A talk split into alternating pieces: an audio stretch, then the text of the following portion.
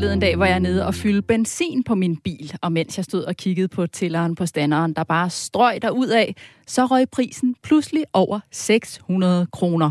Og det husker jeg ikke at have oplevet før i min tid som bilejer.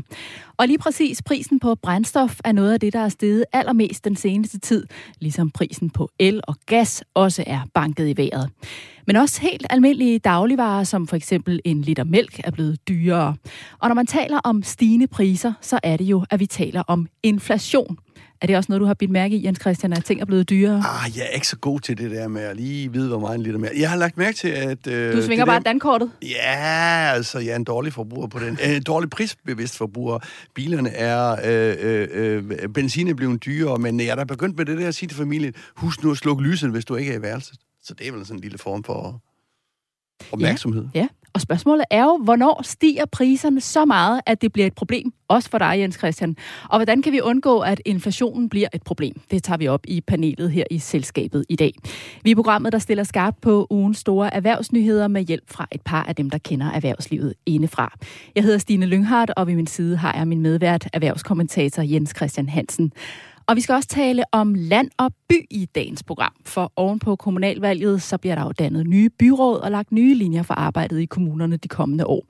Vi vil derfor se nærmere på, hvad der skal til for at pumpe liv i nogle af de områder, som for eksempel oplever, at deres lokale butikker lukker.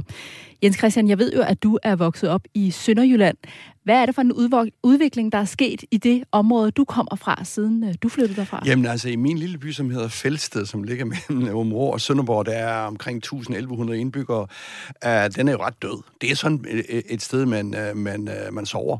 Uh, så der er en sparkøbmand, og så er det en skole, og så har de selvfølgelig en idrætshal, fordi alle byer i Jylland med 1000 indbyggere har en idrætshal. Men det er det. Men var der mere liv, dengang du boede der? Ja, der kørte vi rundt på knaller der, og der var fire købmænd og to slagter og to bager, og nu siger altså, det er selvfølgelig lang tid siden, ikke?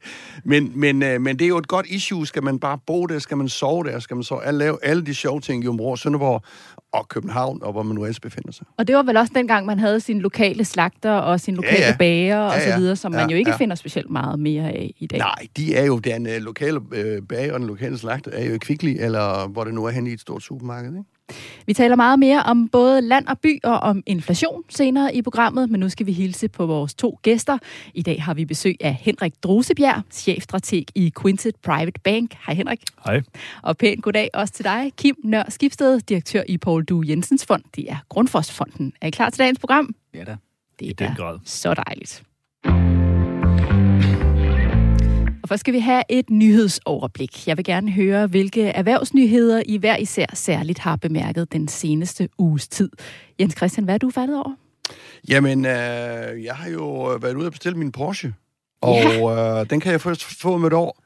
Ej, pjat, jeg skal ikke have en Porsche. Ej, jeg så, jeg så at ventetiden på, øh, på nye biler er, er steget. Uh, og Semler, som jo er en stor importør, som blandt andet sælger uh, Folkevogn, Audi, Skoda og Porsche, uh, de er nu i gennemsnit op på en 6-8 måneder, tror jeg, og i en masse tilfælde 12 måneder. Det vil sige et helt år uh, skal du bestille din bil, inden du får den. Uh, og det er selvfølgelig på grund af forsyningsproblemer, mikrochips, mangel osv. osv. Det er jo godt nok uh, en, uh, en ny situation. Uh, samtidig er bilerne også blevet lidt dyrere, op mod 10 procent dyrere. Og det er alligevel lang tid at skulle vente et, et helt år. Altså, hvad betyder det?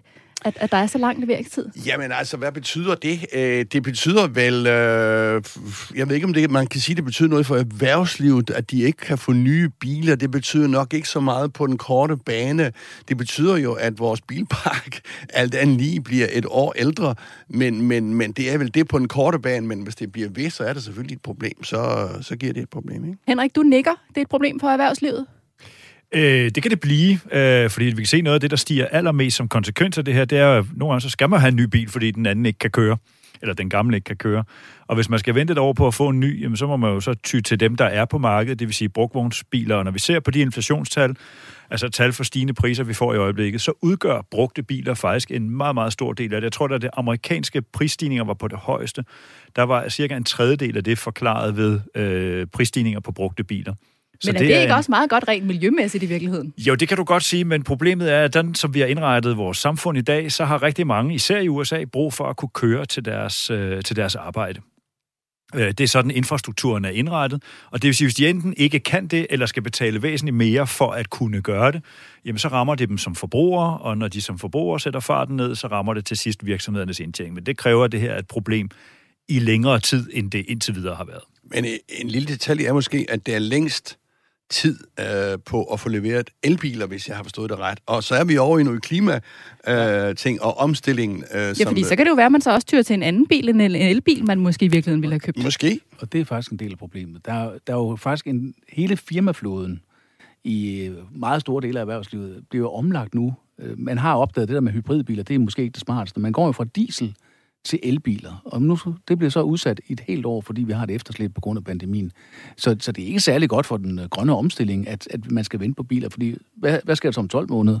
Øh, så, så det er et afgjort stort problem, også for mange af de der virksomheder, som jo leaser biler til deres medarbejdere. Og så er der en anden del, så Henrik, du er inde på det. Øh, så kan man ty til nogle, øh, nogle, nogle midlertidige leasingmodeller, hvor man øh, kan lease semibrugte biler. Det interessante er jo også med brugte biler, det er, at de er jo oppe i et prisniveau, der er lige så højt som en helt ny bil. Så det, så det er en helt mærkelig situation, man står i. Og nu nævner du så den grønne omstilling. Jeg ved, Kim, at du jo selvfølgelig, ligesom mange andre, har fulgt med i klimatopmødet, som øh, netop også er afsluttet. Hvad har særligt optaget dig i den forbindelse? For det første, at man fandt ud af noget. altså, at man kunne lave en, øh, en aftale, kigge hinanden i øjnene og sige, at vi anerkender alvoren i det her. Det gjorde man delvist, men, men teksten er sådan lidt, lidt den er lidt vag i forhold til, det var, der var forhåbninger. Det, jeg lagde mærke til, det var jo, at, øh, at og det var det også i Paris i, for fem år siden, det er jo virksomheden, der trykker for, at vi virkelig gør noget, og at vi får politikerne til at regulere markederne og sætte nogle forpligtende aftaler op med hinanden. Det har været organisationer, Miljøbevægelsen, Greenpeace, øh, Verdensnaturfonden, mange andre igennem årene har prøvet at sætte den der dagsorden. I Paris, der satte kapitalen tryk på og sagde det samme, med de samme ord som øh, græsrodsbevægelsen nu sidder man tilbage faktisk er lidt slukøret og lidt skuffet over, at Glasgow ikke var mere konkret, end det var. Så virksomhederne vil faktisk gerne have, have gået længere end den aftale, som vi har set? Ja, altså virksomhederne har jo virkelig taget den her dagsorden til sig og gjort den til deres, øh, og, og presser politikerne, taler meget højt om, hvad deres forventninger var til Glasgow, også meget højt om, at de er skuffet efter Glasgow.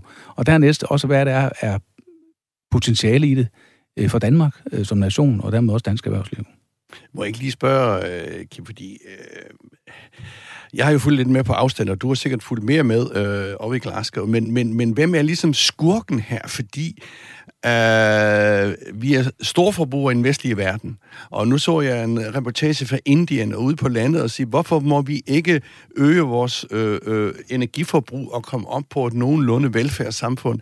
Uh, og de har 1,4 milliarder i, øh, i Indien, mens I i Vesten har, uh, har uh, hvad skal man sige, uh, øget jeres levestandard de sidste 20 år netop ved at bruge kul og andre. Altså, jeg synes, den er lidt mere... Altså, vi snakker jo altid ud fra et vestligt synspunkt.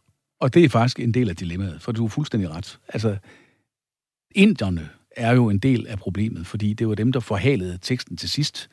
Kineserne lige så, og amerikanerne. Øh, russerne også, de blander sig ikke så meget, men, men, men de der store nationer, som virkelig er CO2-udledende, skal vi jo have med os. Problemet er jo bare, at vi her i Europa har været meget bevidste, og også lavet grøn lovgivning, der har gjort, at man har reguleret markedet og i øvrigt skabt nye forretningsmodeller øh, for en danske, række danske og europæiske industrivirksomheder. Der vores udfordring er, det er, at vi skal have dem med, men vi skal have dem med på en anden måde, end det vi selv gjorde. Vi svin, har svinet i årtier med sort industri. Problemet er, når de skal løftes i levestandard og livskvalitet, så skal du gøre det med den, med den teknologi, der findes i dag, ikke den, vi brugte for 30 år siden. Der har vi lidt en tendens til at sige, at vi kan bare gøre, som vi gør, men det kan Indien ikke. Det kan Afrika heller ikke. Så vi skal hjælpe dem, og det betyder, at vi bliver nødt til at kigge derned, også i forhold til at det kan være hjælpeprogrammer. Man har jo afsat 100 milliarder mhm. US dollars mm, for fem år siden. Man har ikke betalt en krone endnu. Det burde man måske også levere på. Og den anden del, det er, der er brug for øh, massive investeringer i de der lande. Og så massiv øh, teknologi øh, implementering også. Og det, det er Danmark faktisk relativt gode til. Danske virksomheder er meget aktive, både i Kina, men også i Indien. Og den danske regering, både den tidligere og den nuværende, har også været mange gange i Indien. Øh, og, og, og alle nikker på de der møder. Alle er meget enige selv. Premierminister Modi og statsminister Mette Frederiksen øh, har jo mødtes for nylig og, og nikker til hinanden og er meget enige, at det er det, der skal til. Problemet er, når vi rejser hjem, så, så sidder Indien stadigvæk i superdagen med de samme problemer og har lavet en hensigtserklæring med Danmark, og samtidig skal de, beska- øh, skal de have skabt beskæftigelse, så derfor så vil de gerne købe indisk i stedet for dansk teknologi. Så hvis vi skal ind der, så skal vi danske virksomheder, andre europæiske virksomheder, investere målrettet i Indien for at hjælpe dem. Og nu nævner du også øh, Indien her, at de lige kom ind til sidst, og det var i forhold til det her med at få skrevet øh, kul ja. ind i, øh, i aftalen. Og der var man jo faktisk nået til enighed om at udfase den, og så er Indien inde i sidste øjeblik og sige, nej, den skal, den skal kun nedtrappes. Og det er så det, der bliver skrevet ind. Men, men vi kommer vel et skridt på vejen, eller hvad? Eller er det bare ikke helt nok? Jo, nu skal man se, nu skal man se på hinanden igen om et år, og kigge på de nationale klimahandlingsplaner. Det, det er også okay. Men, men det er et meget godt eksempel på, fordi Indien sidder med akkurat de store problemer, som vi sad med for 50 år siden. Øh, en voksende befolkning, øh, øget krav om komfort, øh, et mere og mere industrielt og moderne samfund, og en middelklasse kræver mere end dem, der ikke har så meget. Og det er jo godt, at der kommer en mennesker, der får større indkomst i Indien og kræver mere. Problemet er bare, at vi skal levere det grønt og ikke sort, som vi gjorde her i Europa. Henrik, vi skal også lige vende dig i forhold til nyhedsoverblikket. Er der noget, der er sprunget i øjnene på dig? Jamen det synes jeg, det, det, det trækker jo både i den, og så også lidt i den modsatte retning. Men det er det om sider lykkedes øh, en amerikansk præsident, efter, jeg tror, fire præsidenters forsøg på tilløb, mindst, hvis ikke flere, øh, til at lave den største og øh, første sådan for alvor opgradering af infrastrukturen i, øh, i USA siden 50'erne. Øh, og det er ved Gud tiltrængt. Broer, veje, jernbaner, øh, vandforsyning, internet. Øh, der er stort set ikke det, der ikke enten er fuldstændig ødelagt og nedslidt, øh, eller er så dårligt fungerende, at det koster rigtig meget på produktiviteten for verdens største økonomi. Så hvad betyder det for et land for, som USA, at man så har, har fået det her på plads? Jamen det betyder rigtig meget. Først og fremmest er der jo sådan en her nu effekt af, at der bliver skabt en masse aktivitet øh, på baggrund af det her. Det er jo ikke så CO2-venligt. Det er derfor, jeg sagde, at det trækker lidt i begge retninger. Øh, men men øh, på lidt længere sigt, så får man forhåbentlig øh, fornyet og forbedret nogle ting, der gør, at man kan forkorte rejsetider, man kan også rejse på en smartere måde, så det har en CO2-gavnlig effekt ned ad vejen. Og ikke mindst, så måske er det, der fylder mest i mit daglige arbejde, det er jo, at, vi vil helst se verdens største økonomi så produktiv og effektiv som overhovedet muligt, og der er det her et, et efterhånden meget, meget nødvendigt skridt på vejen. Må jeg lige spørge, øh, hele, he, hele klimadagsordenen for lige at blive der, altså vindenergi, omstilling og sådan, er det en del af den infrastrukturpakke, eller, eller er det veje, broer øh, og i gammeldags øh, infrastruktur? Der, så vidt jeg mener, er der også en del, der er afsat til, øh, til energi. For det betyder meget for vores lille land og vindmøller og sådan noget. Det betyder rigtig meget. Men jeg synes nu, at du skal ikke smide øh, grus i maskineriet her, men hele den her COP26-diskussion, hele klimadiskussionen, hele den grønne omstilling, den, den mangler, synes jeg, et kæmpe element, som fylder meget i vores diskussioner i hvert fald. Og det er, der lige nu er et kæmpe stort gab mellem, hvad vi rent faktisk kan, hvad den fysiske verden kan levere af batterier, for eksempel. Hvis vi alle sammen skal over i elbiler, så er der altså nogen, der skal i gang med at udvinde noget metal fra, fra nogle miner, der ikke findes i dag. Øh, og det tager lang tid. Det tager rigtig lang tid. Så der mangler en diskussion om, hvad vores øh, overgangsordning skal være. Og det eneste rationelle, nogen kan komme op med lige nu, det er atomkraft. Og det er vi i gang med i Europa oh, at lukke ned. Øh, og det er vigtigt at sige, at atomkraft, når vi hører atomkraft, så forestiller vi os alle sammen, det kan jeg huske, jeg havde en, da jeg var barn, der vores nabo havde sådan en, øh, sådan en rød og gul markat i bagruden, hvor der stod nej tak til atomkraft og så var der en på vejen, der var for det, så han gik forbi med kuglepind hver dag og stregede over og skrev ja tak. Øh, men vi har et billede af Tjernobyl som atomkraft her i, øh, i vor, og det er jo en helt anden størrelse i dag, og kan gøres på helt andre vilkår. Men nu. det, der bekymrer mig, det er gabet mellem ambitionsniveauet og hvad der reelt kan lade sig gøre. Og nu skal vi selvfølgelig ikke få åbnet for meget op for den her diskussion. Du får lov ganske kort at reagere her på det, Jens Christian.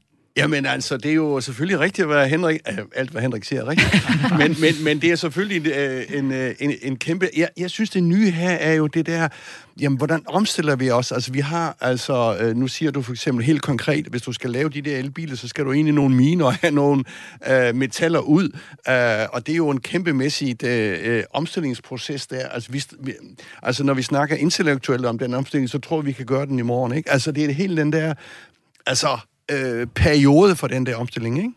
Lad os runde nyhedsoverblikket af her. Tak til jer alle tre. Det er blevet dyrere at være dansker den seneste tid. Priserne på en lang række varer er nemlig steget, og så er det, man taler om inflation.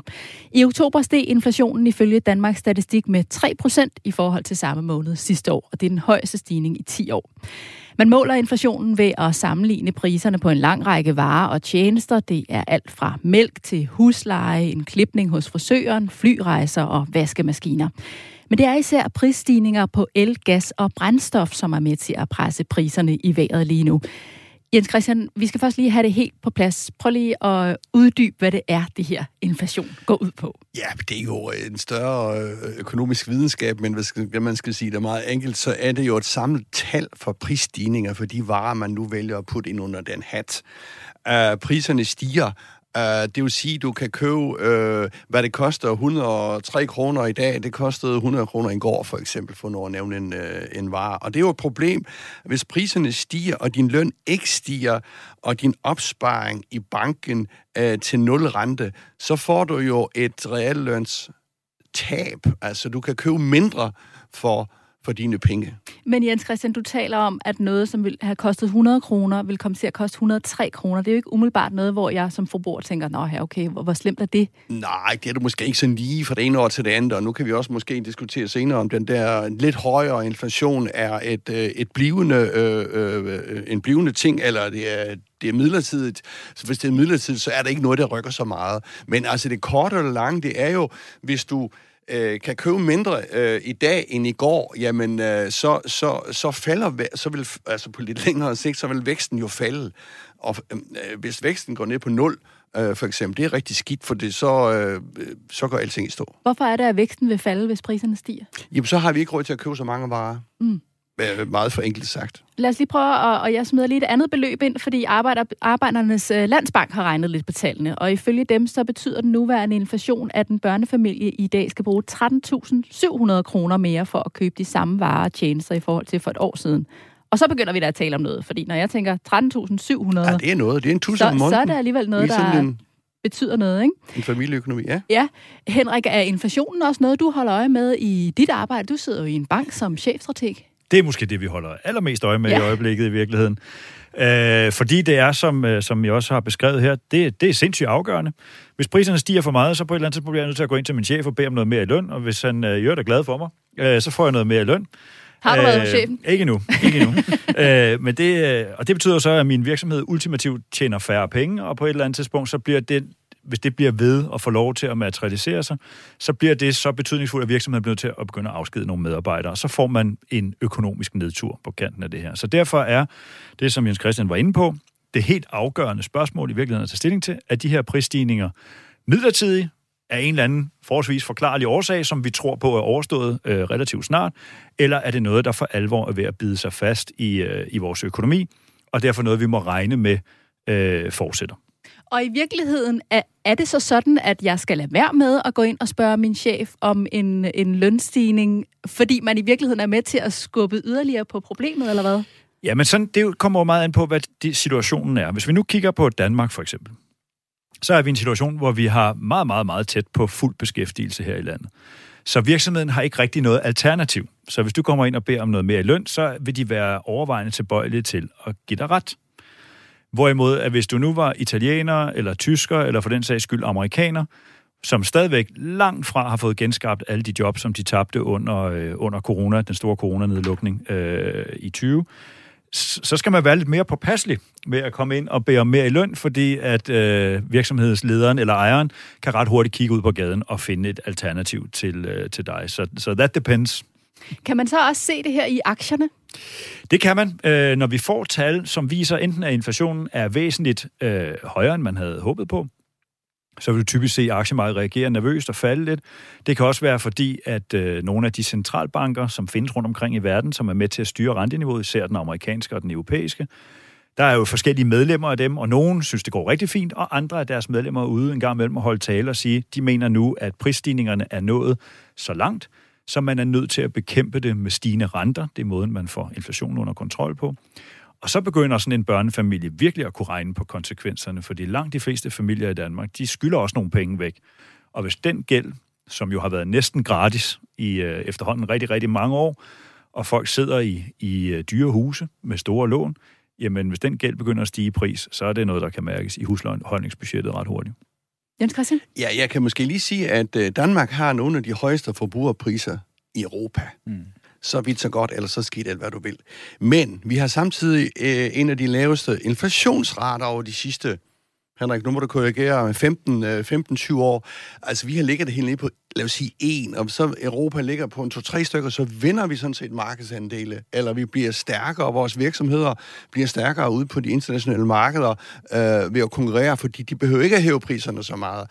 Altså, en lav inflation, øh, hvis man ellers kan styre den der omkring et par procent, og hvis den er lavere end konkurrenterne, gør dig lidt mere konkurrencedygtig, og det er vel måske derfor, at vi ser jo det danske erhvervsliv, som, som, øh, som har det glimrende, som vel aldrig nogensinde har haft så godt, som de har lige nu. Og Kim, du er jo så øh, direktør i Paul Du Jensens Fond, altså Grundforsfonden. Betyder stigende inflation for noget øh, øh, for jeres arbejde? Ja, det gør det. Altså, ja, det Jens Christian siger omkring dansk erhvervsliv, det er jo rigtigt. Vi har jo set nogle bunende øh, regnskaber fra, og resultater fra dansk erhvervsliv. Blandt andet fordi vi har, har haft den situation. Øh, og det har vi også kunne se på Grundfos. Grundfos gør det rigtig godt. Og når det går Grundfos godt, så går det også Poul Jensens fond godt. Fordi øh, når Grundfos tjener penge, så får øh, fonden afkast. Og det kan vi jo se. Øh, og det er, det er jo betydelige mængder øh, penge, vi får, får sat ind. Øh, hvilket er godt. Og, og, men den anden del, der er, at vi, vi investerer jo i, i aktier og obligationer, og der kan vi se det. Så vi kan både se usikkerheden og nervøsiteten på aktiekursen, vi kan også se obligationerne i takt med, hvis der kommer højere renter, så, så, så taber vi penge. Og I har vel også nogle stigende udgifter?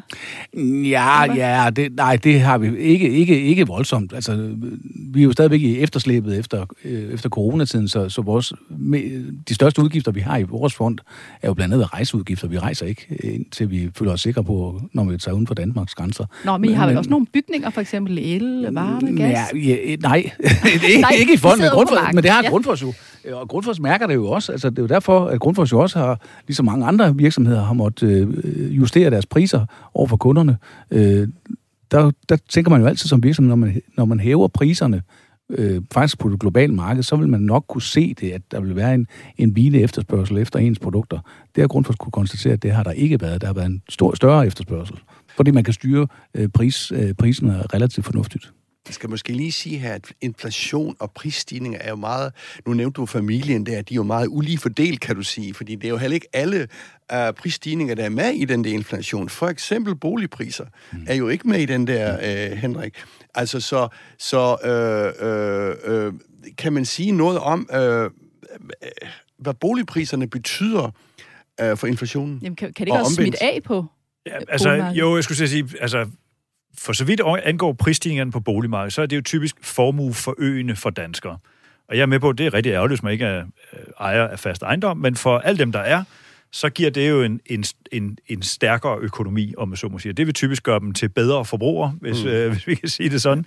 Fordi man tager noget af den friværdi og konverterer enten til nye køkkener, eller en ny bil, eller hvad pokker det nu måtte være det er jo ikke det, der er med til at banke priserne på varer op i dag. Grunden til, at vi har højere priser, og det er i virkeligheden det, vi skal diskutere, det er, fordi vi skal diskutere, om det her det er noget, der går væk igen, eller om det er noget, vi skal regne med bider sig fast. Og der tror jeg ret hurtigt, man skal dele det i to. Vi har nogle prisstigninger, som overvejende rammer forskellige varer, som skyldes corona.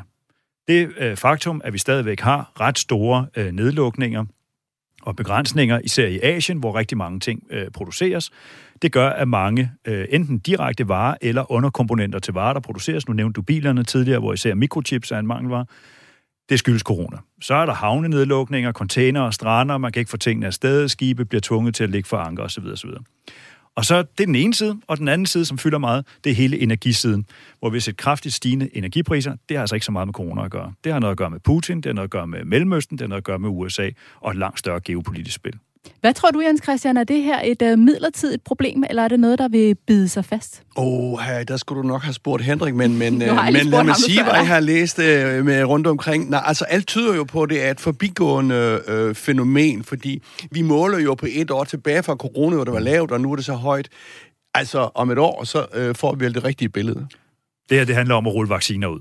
Jo mere vaccineret man bliver især i Asien, desto mere normaliseret vil produktion og forsyningslinjer blive, og så forventer vi, at priserne falder igen.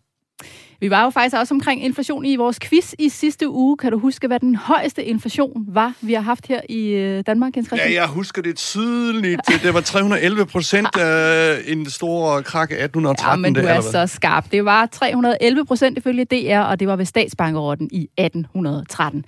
Om lidt ser vi på, hvad der skal til for at pumpe liv i nogle af de små byer rundt omkring i landet, som oplever, at butikker lukker, og arbejdspladser forsvinder, og at folk flytter derfra for at tage ind til de større byer. Lidt med efter nyhederne.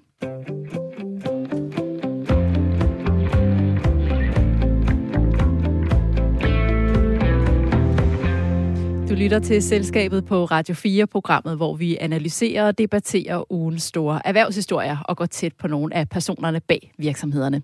Jeg hedder Stine Lynghardt og er vært sammen med erhvervskommentator Jens Christian Hansen. Og vores gæster er i dag Henrik Drosebjerg, chefstrateg i Quintet Private Bank, og Kim Nør Skibsted, direktør i Paul Du Jensens Fond, også kendt som Grundfosfonden. Nu skal vi have en quiz. I dag skal quizzen handle om uddannelser. Og må jeg ikke lige starte med at høre, hvad I alle tre er uddannet som ganske kort? Jens Christian? Ja, jamen, jeg har jo ikke rigtig nu. Jo, jeg er bankuddannet. Helt traditionelt bankuddannet. Og så er du selv udlært journalist. Så er jeg selv udlært journalist. Hvad er du uddannet som, Henrik? Jeg er også bankuddannet, og så har jeg læst HD-finansiering. Ja. Og hvad med dig, Kim? Og jeg er næsten færdig som kandidat øh, i dansk på universitetet. Jeg er aldrig blevet færdig. Jeg er Næsten færdig. færdig, siger du? Jeg er aldrig blevet færdig. Okay. Og nu skal I være... Halvstuderede røver. Akkurat. der kommer nogle sandheder frem her. Og nu skal I være ærlige. Var der nogen af jer, som undersøgte, hvor man kunne tjene mest, inden I valgte jeres uddannelse? Nej, men jeg kan fortælle dig en sjov historie Ja. ja. om øh, universiteterne i Danmark, som jo gerne kan lide at sammenligne sig selv med hinanden øh, på kærlig vis. Og der er en statistik, der viser, at hvis du er uddannet på, fra Aalborg Universitet, så er du faktisk den, der kommer til at tjene mest. Nå. Det er også det eneste sted, hvor de, de vinder over de andre.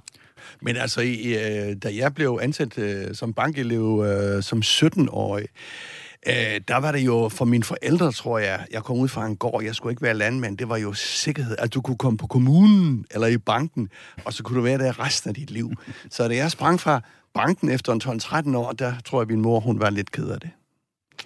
Men grunden til, at I ikke undersøgte det, det kunne jo være, at det var, fordi man ikke kunne google det dengang, at I skulle vælge uddannelser. I disse moderne internettider, så kan man selvfølgelig finde lister over de uddannelser, hvor man tjener mest. Berlingske har fået nogle beregninger fra Cepos, som viser, hvad den gennemsnitlige indkomst er for personer med forskellige uddannelser.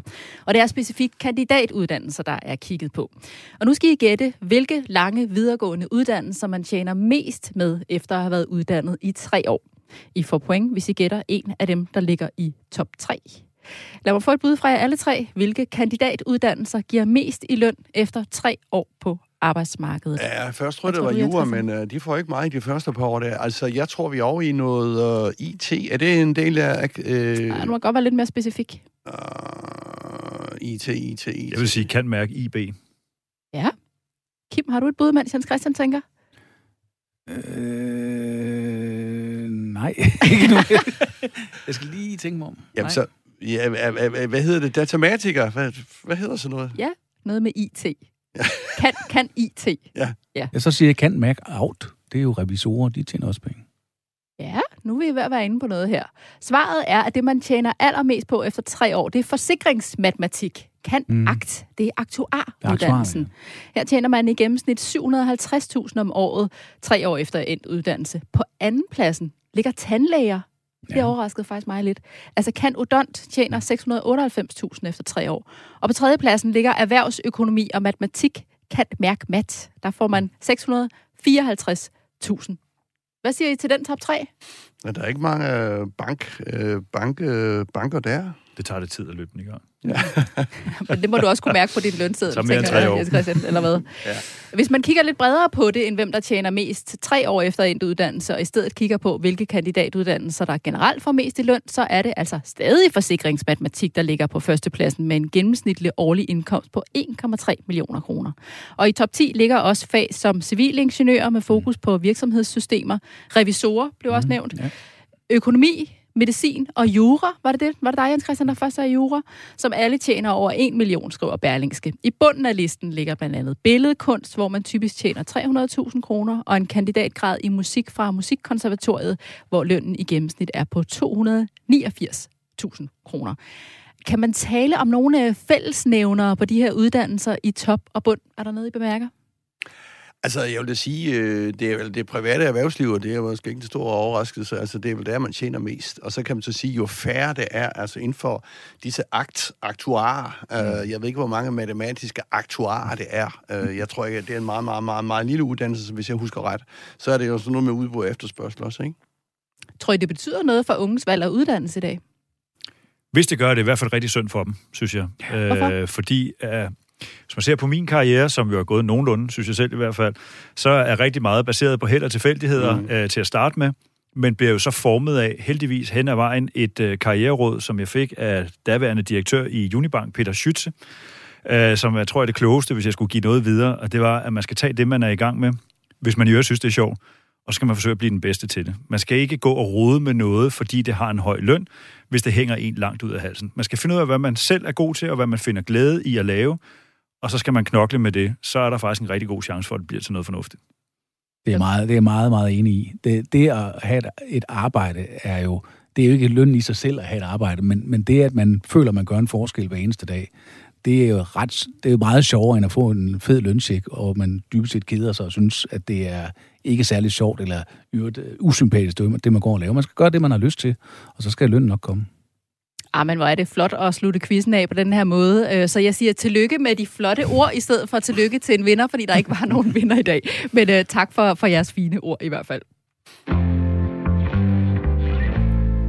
Her oven på kommunalvalget bliver der dannet nye byråd rundt omkring i landet og lagt nye linjer for det kommunale arbejde de kommende år. Og noget af det, der fylder i de mindre byer, det er, hvordan man kan gøre det lige så attraktivt at bo der, som i de større byer, så man undgår, at folk flytter, butikker lukker og arbejdspladser forsvinder. Hvad er det for en opgave, både de nye og gavede byrådspolitikere står overfor, Jens Christian?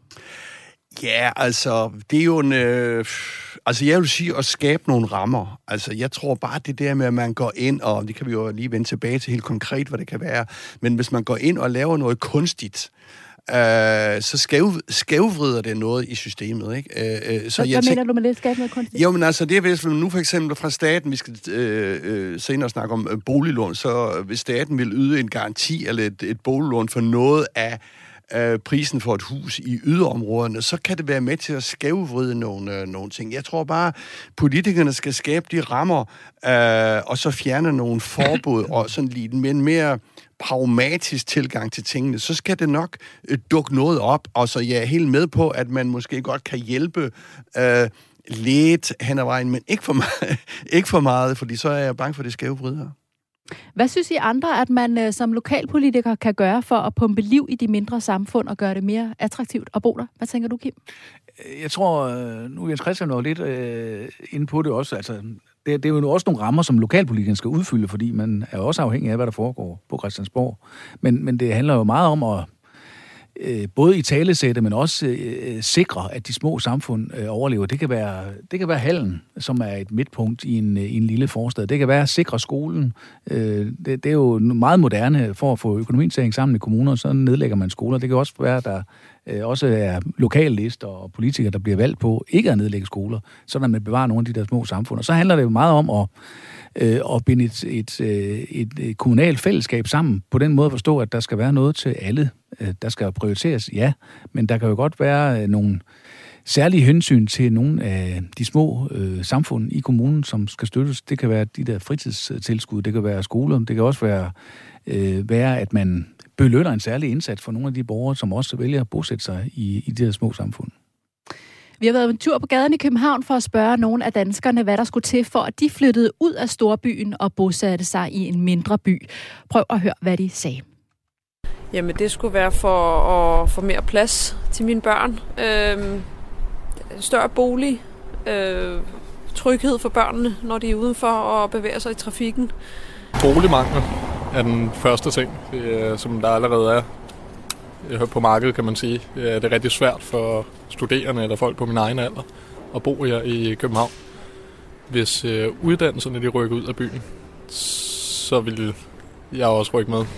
Jeg tror, der skal være større muligheder for noget, ja, nogle, noget arbejde. Og så skal der øh, ja, nogle, nogle flere øh, caféer og restauranter, hvor man kan mødes og være social. Hvad kunne gøre en mindre by mere attraktiv at bo i for dig? Jamen det ville nok være, at der var måske flere arbejdsmuligheder. Altså det var nemmere for arbejde i de mindre byer. Altså jeg vil være villig nok til at, at bruge noget transport på arbejde, men, men det skulle selvfølgelig være tæt på. Øh, ja, i hvert fald inden for en, øh, en okay cykelafstand. Hvis det blev mere attraktivt andre steder, nu kan man sige, at det hele er jo ligesom et sted her i København. Hvis man ser på, øh, på nabobyerne, der ligger rundt omkring, så hver gang de unge skal noget, så tager de også ind til København. Øh, så det gør det helt klart nemmere at bo herinde. Øh, så hvis man rykker alle de her aktiviteter, der er i København, så vil jeg nok også rykke med her. Her bliver der talt om forskellige aktiviteter, caféliv, boliger og arbejdspladser. Men det er vel også lige præcis noget af det, der er svært, altså at samle alle tilbud i en lille, i en lille by, og også få folk til at bruge det nok. Og så er det jo, at det går lidt i ring, fordi hvis folk så heller ikke bruger det nok, så er det, at det bliver lukket, så kommer der færre tilbud, så flytter folk derfra, så flytter arbejdspladserne derfra. Øhm, hvordan kan man sætte gang i udviklingen, og så også fastholde den, Henrik? Hvad har du? Det kan man ved at starte fuldstændig omvendt end alt det, der bliver sagt her i øh, indslaget. Fordi man beskriver alt det, man gerne vil have, som ikke er der mere, uden at komme ind på, hvorfor det ikke er der mere. Øh, og det er det jo, fordi at infrastrukturen er der ikke til det.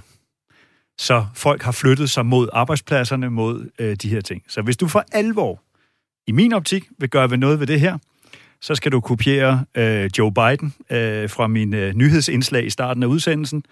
Du skal få banket noget infrastruktur op, der gør, at du kan bo i Vestjylland og arbejde i København. Og det kan sagtens lade sig gøre. Vi har tog i øh, Japan og Kina for eksempel, der kan køre mere end 400 km i timen. Det betyder, at du med lidt, øh, en lille kort tur på cykel øh, kan hoppe på et tog, der kan bringe dig til København på en halv time. Eller til Aarhus, eller til Aalborg, eller hvor pokker nu den her arbejdsplads måtte befinde sig. Alt det andet vil du have dig ud, og så håber du, at folk flytter efter det. Det gør de ikke. Folk flytter derud, hvis det kan lade sig gøre, og så kommer alt det, der bliver efterlyst her. Så kommer caféerne, så kommer forretningerne, fordi folk pludselig bor der. Og vi lever i en verden, hvor renten den er nul. Så hvis regeringen eller staten gerne vil gå ud og låne nogle penge, så kan de faktisk gøre det meget, meget billigt. Så hvis man skulle gøre noget for Danmark og binde det bedre sammen, så skal man lade være med, jeg tror det var Jens Christian, der sagde det indledningsvis, at skabe alle mulige kunstige forsøg på at tvinge noget et sted hen, hvor det er flyttet fra. Så skal man skabe forholdene, der gør, at det naturligt flytter det derud. Og det tror jeg, du vil kunne gøre ved at lave super moderne, mega effektiv infrastruktur. Hvad siger du til det, Kim? Det skulle vi have gjort for 30 år siden, men jeg er enig. Men det er fordi, vi danskere, vi har, vi har sådan en opfattelse af, at Danmark er et meget, meget, meget, meget, meget, meget stort land. og det er det faktisk ikke. Øh, hvis man netop tager til Japan, eller til Taiwan, eller Korea, og ser, hvordan infrastrukturen fungerer der, der når jeg har været der, og så, ville jeg have drømt om, at Danmark var lige sådan. Men, men der, der er gået, der er gået sovnerådspolitik i det for, i, i, i alt for mange år, og vi har simpelthen ikke formået at investere i det rigtige for Danmark, nemlig infrastruktur. Vi har faktisk, den digitale infrastruktur er vi faktisk relativt gode til. Det er også først sket inden for de sidste 5-10 år, men, men der er vi, det har vi jo kunne se i forbindelse med coronaen. Men, men sådan den fysiske infrastruktur med for eksempel en højhastighedstog og den der slags, det mangler vi. Og så tror jeg, så er jeg helt enig i, øh, med Henrik, så ville det, vi have haft øh, nogle levende bysamfund. Men der er stadigvæk noget, man kan gøre. Altså, nu, udover at man kan foreslå nogle politikere, at de tænker lidt højt, at det kunne være, man skulle sætte det op på dagsordenen igen. Det er øh, aldrig for sent, men, øh, men det bliver svært at gøre øh, nu. Men, men noget af det, man i hvert fald øh, burde se på, det var, at hvad er det, hvad er det danskerne vil have? Nu, når jeg hørte indslaget her, det var meget sjovt, at, at, at caféer og natteliv og sådan noget, jo, det har vi altid hørt til i byerne. Øh, og det, det, det, det tiltrækker altid mange mennesker, men det, at der er utrolig mange, også smørbørnsfamilier, som ønsker at brænde og hoppe ud af det der hamsterhjul. Ikke dermed sagt, at de skal nødvendigvis skal gå ned i arbejdstid, men de vil gerne have tid til naturen, tid til deres børn, og også gerne tjene færre. Det skal man så lige huske. Det kommer man nok også til, men man har også lavere, nogle øh, lavere udgifter. Og noget, noget af det, som jeg har set nogle byer, der vokser op, at Bornholm er jo en region, eller et ø-samfund, der faktisk øh, blomstrer relativt fint. Jeg, øh, hvis man tager til Mols, øh, Æbeltofts øh, egnen, der er jo også, der er også et blomstrende liv, hvor mange de mennesker, der sagt, jeg, godt, jeg, jeg trænger simpelthen til at få lidt øh, højere til loftet, bosætter sig, og måske er der kun en, der har en fast lønindtægt, og den anden laver måske distancearbejde eller freelancearbejde, der kan man lige pludselig se, de skaber også noget i lokalsamfundet. Det er jo mennesker, der har idéer og, og finder på alle mulige ting og skaber øh, fællesskaber, øh, aktiviteter, og, og det behøver ikke at være en hal, hvor man spiller indendørs fodbold eller badminton. Det kan være øh, lokalteater, dilettantforening. Alle de der ting ser jeg eksempler på, og grund til at sige, at jeg sidder også i en fond, der sidder og støtter den slags initiativer, at det er der faktisk rigtig godt gang i. Det, der er problemet, det er, dem, de bysamfund, der er døde, der hvor købmanden forsvandt, skolen blev nedlagt, hallen står bare og syner hen, de er helt døde. Og der er, brug, der er simpelthen brug for noget andet til de der områder. Hvad er svaret er der, det ved jeg simpelthen ikke, men, men jeg ser små perler rundt omkring i det danske landskab, der faktisk kan noget på grund af de mennesker, der flytter derud, øh, og som skaber et øh, lokalt fællesskab der med initiativ og dynamik. Hvad siger du, Jens Christian? Ja, altså det er jo spændende, den der udvikling, altså hvor mange flytter ud. Det er jo ikke noget, der tyder på det i hele verden. Altså man, øh, øh man drøner ind til byerne alle sammen, ikke? Øh, og, og lige en kommentar til den trans... Jeg har jo øh, været fortaler for, hvorfor gør vi ikke offentlig transport gratis? Mm. Altså, hvad koster det? Mm. Hvad koster det at gøre DSB, hvis det nu er DSB, øh, der skal stå for den, disse hurtige tog og, og nye skinner, og hvad det hedder alt sammen. Hvorfor gør vi det ikke gratis? Hvad koster det? Jeg kunne godt tænke mig at se sådan et regnestykke. Øh, tænk, hvad man kunne spare på administration, og tænk, på, på, hvad man kunne øh, få øh, til at flytte hen øh, forskellige steder, hvis transporten var så, så hurtig, som, som Henrik snakker om der. Øh, så, så, øh, så det kunne være... Øh, det kunne være jeg, yes, der er ikke meget, det tyder på, at man flytter ud. Der er nogen, der flytter ud. Jeg var ude at besøge øh, kender en by, der hedder Holbæk. Har, har I nogensinde mm. hørt om Holbæk? Mm. En pæn stor by, eller mm. efter danske forhold. Mm. Uh, jeg var der er ude, også en motorvej, der kører derop. Ja, ja, ja. Jeg kender nogen, der er flyttet ud og ude og besøge, og det er sådan, jamen de har sådan et, et ret blomstrende, nogen også en lidt større, dem vi snakker om her, i forhold til min lille by Fælste på 1000. Jeg tror, det er en 20-30.000 derude. Men de har jo et, et blomstrende skoleliv og teaterliv for børn og idrætsfaciliteter osv. osv. Jeg kunne godt tænke mig at spørge dig, Kim, fordi du har jo så selvfølgelig kendskab til, øh, til Grundfos via dit arbejde i fonden, og den har jo øh, hjemme i Bjergbro, som jo også er en forholdsvis lille by. Det er en by med lige knap 7.500 indbyggere. Hvad betyder det for en by som Bjergbro, at der er så stor en virksomhed der? Det betyder alt. Altså, Bjergbros, øh, Bjergbros udvikling har faktisk de senere år haft en, en lille netto-tilvækst Ellers så har der også været frafald i Bjergbro by øh, af indbyggere. Men der sker lidt nu. Men det er jo også fordi, at, at man har haft en stærk virksomhed, som jo har ønsket Bjergbro. Altså Grundfos, der, der, Grundfos' selvforståelse er meget stærk, specielt fordi man selv mener, at det er Bjergbro, der har skabt Grundfos. Det er ikke Grundfos, der har skabt Bjergbro. Det er meget vigtigt. Øh, men og derfor så har man i Grundfos altid sådan følt, at man skyldte samfundet noget, fordi man er jo stillet, de er jo stillet med, med medarbejdere til, til fabrikkerne. Så derfor har vi også et gymnasium, et af de mindste gymnasier i landet, men der er et gymnasium. Øh, der er gode skoler, der er masser af idrætsfaciliteter, også noget, som Grundfos har puttet penge og, og kræfter i. Så det betyder meget, men, men der er jo også byer relativt tæt på Grundfos, hvor der ikke er noget. Altså, hvor der er et frafald, og hvor byer, der syner hen. Øh, så det betyder meget, at der er en stærk virksomhed, som vil byen. Det betyder meget, at, at virksomheden øh, promovere byen, også over for nye medarbejdere. Det er en god idé at bosætte sig i området øh, og den der slags. Så, så der har Bjergbro jo haft grundfors med sig. Kunne man øh, lære af noget af det i andre byer, Henrik? Altså man kunne kigge på, øh, hvordan man kan tiltrække større virksomheder, og på den måde skabe noget af det samme, som man ser i Bjergbro, og som jeg tænker, man også ser på Als, hvor Danfoss ligger, i Billund, hvor, øh, hvor Lego ligger, Kalumborg, hvor Novo Nordisk ligger. Det kan man helt sikkert. Men der er altså en forudsætning for rigtig mange virksomheder, ved mindre det er sådan ren tankekraft. Det, der foregår, det er, at der skal være noget infrastruktur, der, der gør, at man kan flytte sine varer øh, fra der, hvor man laver dem, til der, hvor de enten skal sælges eller, eller sendes videre fra. Og der skal være noget infrastruktur, der gør, at du kan tiltrække den kvalificerede arbejdskraft. Så det er ikke, fordi jeg skal blive ved med at hive fat i det, jeg selv sagde, øh, og, og, og vil have ret, men, men det er bare meget, meget svært at lokke virksomheder til hvis ikke der er den fornødne infrastruktur og det fornødne opland til at skaffe de medarbejdere, som, øh, som virksomheden jo skal have for at kunne fungere. Så igen øh, handler det altså om infrastruktur. Kan Grundfos få den arbejdskraft, de har brug for i Bjergbro? Ja, indtil videre. Vi har lidt døje med nogle af de, fær, fær, øh, de faglærte, altså elektrikere blandt andet, men, ellers så, det, så går det okay. Men det er jo altid været en udfordring for Grundfos, at man ligger i Bjergbro, hvor vi ikke har fået infrastrukturen med sig. Alle de andre byer tæt på Aarhus har fået en motorvej. Det har vi ikke i Bjergbro. Vi har, vi har råbt højt om det, men vi har aldrig fået det, og vi, vi har nok heller aldrig troet på, at vi ville få det. Men, men øh, det, går, det er gået øh, godt nok alligevel, men, men det betyder meget infrastruktur, og så betyder det meget, at der er uddannelsesmuligheder i området også, for at kunne tiltrække både øh, med, også medarbejdere fra udlandet, som skal have deres børn i internationale skoler. Det støtter vi også. Vi skal også have faglærte, vi skal også gerne have nogle mellemuddannelser, mellemlange uddannelser i, i området, så at vi kan tiltrække den rigtige arbejdskraft. Det er alfa og omega. Ellers så tror jeg ikke, vi er blevet i Bjergbro, selvom det ligger os øh, meget på, på sinde, at, at vi er født ud af Bjergbro og gerne, gerne vil være der. Men hvis Bjergbro og kommunen ikke har spillet med gennem årene, så kunne det være godt at have kigget på andre steder. Noget af det, som mange af de mindre byer kæmper med, det er jo butiksdød.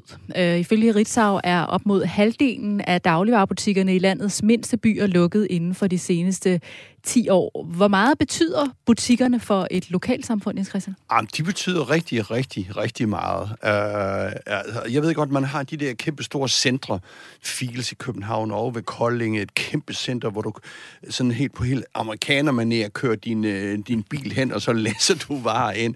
Men, men, uh, men altså, i sådan nogle uh, mellemstore Bjergbro uh, og, og lidt mindre, der betyder det, at du har et, uh, et uh, ja, supermarked, og du har nogle... Uh, butikker, det er, det er, jeg vil ikke sige, det er altafgørende, men det er enormt vigtigt, at du, kan, at du har en, en handelsmulighed øh, i byen. Hvad siger du, Henrik? Men jo et behov, der er aftagende. I takt med, at vi vælter online øh, rundt og, øh, og handler. Øh, og butiksstøden er jo også kommet til København. Mm. Øh, I meget væsentlig grad. Jeg mener aldrig, der har været så mange ledige butikslokaler, som der er i København i, øh, i dag. Øh, og det bliver erstattet af, af, af oplevelsesøkonomien, caféer, restauranter øh, og, og lignende øh, øh, som jo også blev nævnt i, øh, i det indslag, vi havde som optag til, til emnet her, af flere af dem, der blev spurgt. Ikke? Øh, men ja, du er nødt til at skabe nogle, folk, nogle forhold, der gør, at folk er der. Du kan ikke øh, flytte tingene ud, og derfor er vi, synes jeg, i politisk i sådan en sjov situation i øjeblikket, hvor du gør en masse ting, der i virkeligheden modvirker hinanden lidt. Vi har tvangsflyttet en række statslige arbejdspladser øh, ud i, øh, i provinsen. Samtidig er vi i gang med en politisk diskussion om, om det er blevet for dyrt at bo i de store byer, om der skal bygges øh, billige boliger, der i princippet kunstigt skal stille øh, bolig til rådighed på et prisniveau, der ellers ikke er muligt. Jo ellers en kraft, der får mange folk til at flytte ud fra byerne, som sådan set kunne bidrage til den udflytning, som man gerne vil, øh, vil opnå. Altså det faktum, at priserne stiger herinde. Så jeg synes, vi har politisk sådan stillet os et sted, hvor vi ikke rigtig gør noget. Vi sådan små symptombehandler nogle steder, men tør ikke for alvor aggressivt investere efter at binde Danmark sammen igen. Der er jo faktisk øh, to af de store øh, dagligvarekoncerner, som har nye initiativer på vej, som skal være med til at pumpe liv i de små samfund. Da Grofa siger, at de gerne vil etablere indkøbsmuligheder i byer med mindst 600 indbyggere, hvis borgerne er klar til at bidrage økonomisk. For eksempel ved, at de er med til at finansiere den ejendom, hvor købmandsbutikken skal være. Øh, for eksempel gennem anparter. Og i Coop laver man forsøg med ubemandede nærbutikker i mindre byer. Øh, tanken er så, at butikkerne har betjening i de almindelige åbningstider, men at medlemmer af Coop så kan komme ind via sin app uden for åbningstid, og det kan så give mere indtjening, som så i sidste ende kan sikre butikkernes, overlev- butikkernes overlevelse. Og det ved jeg også er noget, der betyder meget for de små butikker, at, øh, at de har de her små købmænd. Hvad siger du, Kim, til den slags øh, initiativer fra erhvervslivet selv? Det synes jeg er en god idé. Øh, og jeg tror faktisk på, at forretningsmodellen holder i visse områder. Det, der skal man lave sådan en ret god analyse af det inden. også meget en sjov krølle, altså Bjerringbro, jeg tror, i Bjergbro tror jeg faktisk, der er flest øh, dagligvarerbutikker øh, i forhold til indbyggertal. Øh, i, hvis man tager til Bjergbro, så vil man kunne se, at desværre øh, de specialbutikkerne i gågaden, sådan en har vi også i Bjergbro, øh, syner hen, men, men lige bagved, der er der en stor, et stort område omgivet af, hvor en masse butikker, dagligvarekæder, ligger omkring Niels Due Jensens plads, som den hedder. Øh, og de, de er der alle sammen. Øh, og det er jo fordi, der er et, marked. Altså, der er, der er forbrugere, som gerne vil købe. Og jeg, jeg har jo også hørt historier om, øh, og det er ikke på Bjergbro men, men jeg synes, det er interessant, at der er faktisk borgere i små bysamfund, der, der går med i, i anparter øh, og finansierer en ejendom, øh, sådan at man kan have en, en lille købmand eller en, en lille dagligbrugs, øh, der åbner. Den slags er jo super godt, og jeg synes, det er meget godt set at af Dagrofa og Coop, at, at de kigger ind i det der område. Øh, fordi ellers så ender vi med de der store amerikanske malls, som Jens Grenser han taler om. Men altså, nej tak til de der ubemandede butikker. Det er da uhyggeligt at skulle hente ind. Altså, nu er jeg, jeg er ikke first mover her, jeg er last mover. uh, du har vel en app? Ja, ja, jo, jo, jo, men altså, man kan selvfølgelig også få varerne leveret til dørene, nemlig .com kl. 2 om natten, eller hvornår det nu er. Men de der, har I nogensinde været inde i de der blomsterbutikker, hvor man ringer, øh, og så kommer man ind i, der er ingen mennesker derinde. Uh, og så betaler du med din mobile pay, du går ud igen. Jeg synes, det er at tænke at komme hen i et supermarked uh, kl. 2 om natten uh, og lukke sig ind, fordi du er medlem. Det, alle og enhver kan jo ikke komme ind. Så tænder lyset, og morgentrøerne, de bliver uh, åbnet, og så kan du gå og handle ind der kl. 2, og så betaler du... Det er da dejligt. Det er det, der passer oh, dig, Christian. Jeg synes, det er sådan noget science fiction. noget, uh... Jens Christian, jeg tror, vi er rammet ind i en generationsskifte. Ja, det tror jeg. det tror jeg, du har fuldstændig ret i. Jens Christian, her til sidst, tror du, at vi kommer til at se flere flytte fra by til land. Også i takt med, at vi jo også bliver mere digitale. Der bliver udrullet fiber over hele landet. Vi arbejder mere hjemme. Ja, altså hvis, øh, hvis øh, Henrik Drusberg her bliver statsminister og øh, får gennemført den infrastrukturplan, så, så, så ja. Men jo, altså vi vil da...